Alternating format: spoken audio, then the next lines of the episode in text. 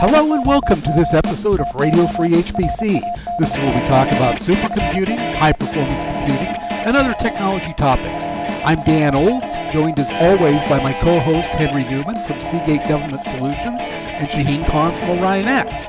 Now let's get to the show. Hello and welcome to another edition of Radio Free HPC. This is going to be kind of a chilling edition, but first let's introduce the players. I'm Dan Olds. Uh, we've got Henry Newman and Shaheen Khan out there. How are you guys? All right, Dan, how are you? Are you always Dan Olds or only this time? I am always Dan Olds, yes. Henry. No, you're not always Dan Olds. Your daughter calls your dad.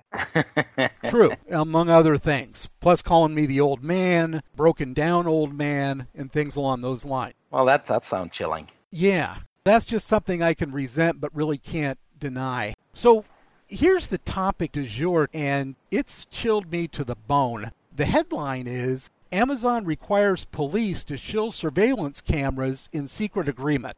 And this is from Vice. We're going to have the link up there. It's the first day this has been reported, so take it with however many grains of salt you take things. But for me, a lot of the direct quotes and the emails that are referenced tell me that, that there's something to this. And in short, what it is, is that Amazon is soliciting police departments and supposedly has agreements in place with dozens of them to push their ring doorbell and surveillance camera that the police departments that sign on to this agreement are given like 10 of of these rings to put out into the neighborhood and for everybody that signs up and enrolls with the application, every resident, that's going to account as $10 towards more Fring Ring cameras.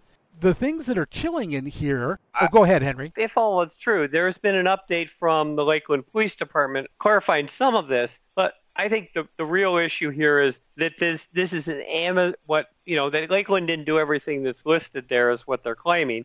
But I think the real issue is that Amazon as an organization, and who knows what other organizations are, are trying to do this kind of thing. And now that this is out, I suspect you'll see Vivint, ADT, and the other security organizations trying to do the same thing. But just to give everybody background, I've got to get to sort of the meat of this is that officers are going to get special access to the ring footage or at least special access to the user.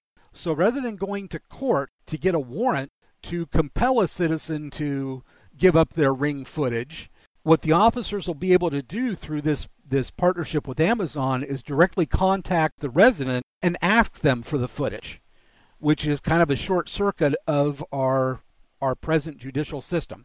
But how's that different from right now? I mean, a police department can just ask the resident, "Hey, can I get access to your footage?" and they say, "Yeah, here it is." Uh, true. But but Rasheen, what's the provenance of that data? Dan, That's a good question. You know, yes. Yeah. We have the ability today with a GPU or with anything to video edit anything or anybody into anything.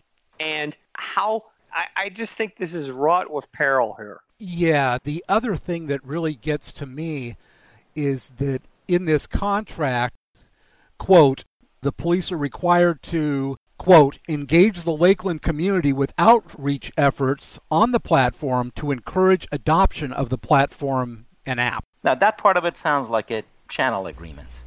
Yes. And by channel, we mean a sales channel. Yes. Exactly. Where you promote a particular product in exchange for something. My, my point was that a business should not be asking police department to promote a product should be done in the public through the city council or the county commission or whatever the elected officials are and let the public know. I totally agree with that, Henry. I'd like to see a public vote on something like this. This is this is fraught with problems.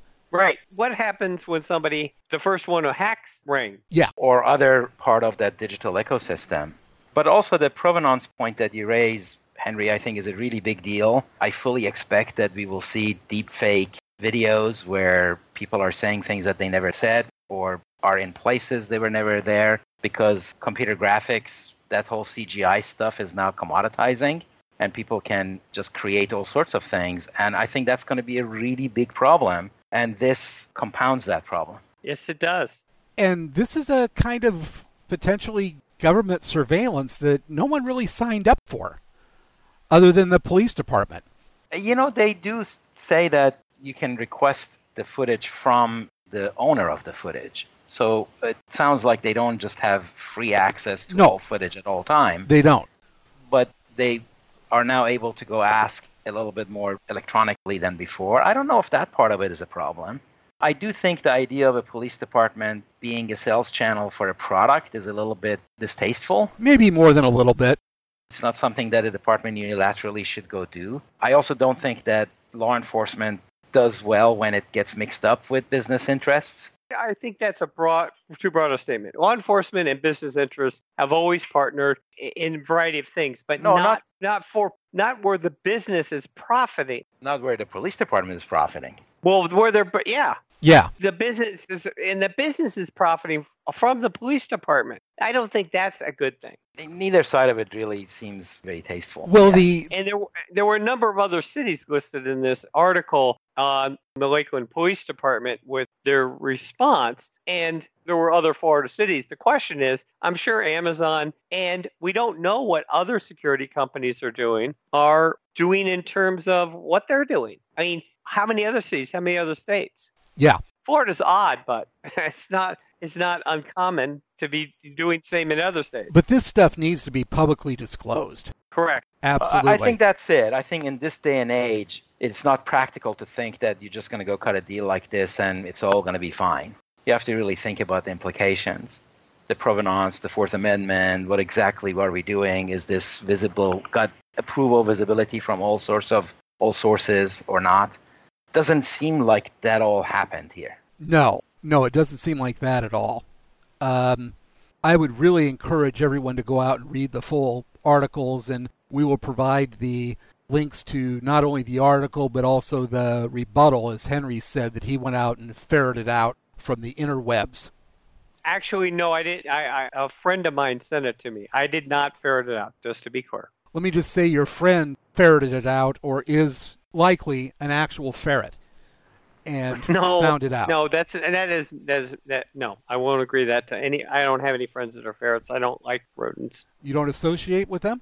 No, I don't associate with rodents. Okay. No. One thing we were entertained by before this call started, and I wished I had video rolling, was Henry attempting to kill flies with his 4,000 volt fly swatter. He called the executioner. Calls it the executioner. It was uh, No, no, it is called the executioner. Electronic mosquito trap, the executioner. That's what it's called. nicely done. Oh my God, that's the actual brand. Yeah, yeah, that's how I'd brand it. Well, so on to happier things, guys? Or do we have more discussion on this? I'm good. Happier things is good. Happier things is always good. Well, our pals in Austria have debuted a brand new supercomputer done by their pals Lenovo, 2.7 petaflop. Cool thing about this is, to me, immersion cooling. And this thing is being cooled using, it looks like Green Revolution, warm water cooling, uh, mineral oil cooling. And so it's nice to see the birth of a new supercomputer, 37,929 cores worth of it. Thoughts, comments? Is our future liquid cooled? Our future is liquid cooled. Are people going to go to the extent of immersion, Henry? I don't think we are ready for immersion cooling for general purpose machines until the CPU and motherboard vendors get behind it. I think that it's wrought with peril. Hmm. I'm going to say you're wrong on that. I'm going to say that the pioneers have gone through and we've pretty much taken care of the peril. I think it voids your warranty, Dan. So therefore, It can if you just sort of do it yourself, but it kind of depends on the manufacturer. That I, I know there are vendors out there that will work with immersion. but does it void the warranty? No, no, that's what I mean is that they'll work with immersion and give it the same kind of warranty as a typical system. Uh, well, that could be the case. Not every not every vendor. And it depends on the fluids and the vendor of the cooling solution. But there are matches out there, for instance, Boston Group and Asperitas, for example. Well, and maybe that's true, Dan, and it's limited, but I don't think it's going to be ubiquitous. I think there's we're ways off from having this. Henry, why don't you just continue to curse the darkness? Don't light a candle or anything. just curse the darkness. Shaheen, how do you come in on this? Is immersion cooling in our future? Immersion cooling is in our future, yes. Circuit density is going to continue to increase, and that means various forms of cooling are going to be necessary and they will have their place. Ah, but we're talking about immersion versus direct connect. Where do you come down on that? I believe that market segment exists and it will be growing. So you're artfully dodging the question of is immersion the ultimate form of liquid cooling, or is it going to be water blocks and immersion? All of the above. But I believe it is the ultimate cooling because, hey, what could be more efficient than that? Okay. I also think phase change immersion cooling is the ultimate, but it's not the right choice for every use case. Okay. Well, if you hear that sound, speaking of liquid, that's our fishing boat chugging through the uh, through the ocean, and that means it's time for the catch of the week. Henry, you got something? I've got one. It's got to be quick. Intel, and uh, this is public, Intel sold their 5G modem division to Qualcomm for only a billion dollars. Well, only a billion. Seems kind of low given, given the 5G market, my opinion. See, I think you say that like a billion isn't what it used to be anymore. Uh, Gene, it isn't. A billion here, a billion there. Soon you're talking real money, right? Yeah. yeah I think ever, that's ever, quite a bet. Everett Dirksen, I believe 1961, maybe it was 59, not sure, but it, it was Everett Dirksen. Billion here, billion there, pretty soon it adds up. And I think that was no, Everett Dirksen. pretty soon you're talking about real money, I believe. Yeah, okay. Well, what do you got for a catch of the week, Gene? Many of you are familiar with Stephen Wolfram. That's right, Wolfram Alpha. Absolutely, among other things. He occasionally writes blogs that are quite long format and really wonderfully written. There is one from June 25th, and this is about his testifying at the Senate about artificial intelligence and related topics. He says, quote, but the email went on to say the hearing is intended to examine, among other things, whether algorithmic transparency or algorithmic explanation are policy options Congress should be considering. That piqued my interest because, yes, I have thought about algorithmic transparency and algorithmic explanation and their implications for the deployment of artificial intelligence. And he says Generally, I stay far away from anything to do with politics, but figuring out how the world should interact with AI is really important. So I decided that even though it was logistically a bit difficult, I should do my civic duty and go to Washington to testify. And then he proceeds to talk about his most readable content. Allocate some time because this goes on for uh, probably a good 10 pages. Nice. Very nice. Well, I've got a catch of the week as well. If you're a working person in Bulgaria, guess what? You've been hacked. Almost every working adult, if not all, 5 million out of 7 million people, has been hacked because their government tax database was stolen by hackers, by an insider. Insider. And when you think about that data, that's a pretty big deal because as this article points out, this is data data that you can't change. Your national ID numbers, your date of birth, your address you can't easily change. So this is long-lasting identity grabbing type data uh, because it is now all in the hands of a hacker. So basically an entire country is now exposed to identity theft. Yes. So this is really no longer Mayberry. This is the whole nation. Exactly. This is all of Bulgaria out. It won't be the last country that gets hacked. Well, I mean, you could argue that much of the U.S. already has. So what's the no. solution then? You know, like in the high availability world, you, there comes a point where you realize, okay, it's impossible to build things so that they never fail. So you got to make it resilient and redundant and make sure that the system as a whole doesn't fail equivalent of that in cybersecurity doesn't seem to exist, where you can say, you know, we're going to be hacked, and here's the way around it. Should everybody have 15 identities and just switch to the other one? I don't know. It's tough. I mean, one of the things you have to do in this is make sure that whoever did this, which I believe they have a guy in custody, that he goes under the jail and does hard, hard time for a long time because this is more than just I made a mistake. But in terms of of building a better barn after the horses have gotten out, it's really tough. You've got to have, I think, good rings of security and very much need to know access to it and be able to track all that access and have it logged.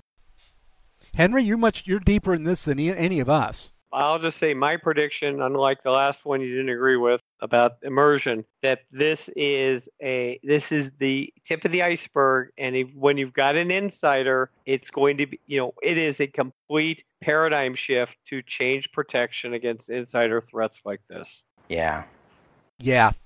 Whew. On that um, disappointing note and chilling note, very disappointing show. It has been. It has been. it's shaken me to. Hopefully, just because of the content, not because of. well, yeah, it's shaken me to my core. I know that. You think it'll be down to like nine listeners after this? Yeah, we probably discouraged a good 30, 40%. But we will try and rally next week and have a show that has all good news. Let's try and do that. Until then, this is the episode of Radio Free HPC you got and we'll come back at you soon with another new episode. Thank you for listening, and hopefully it'll be happier next time. Thank you for listening to this episode of Radio Free HPC. And as a quick note, the views and opinions of Henry Newman are his and do not reflect any policy or position of Seagate Government Solutions or Seagate Technology. Thank you for listening.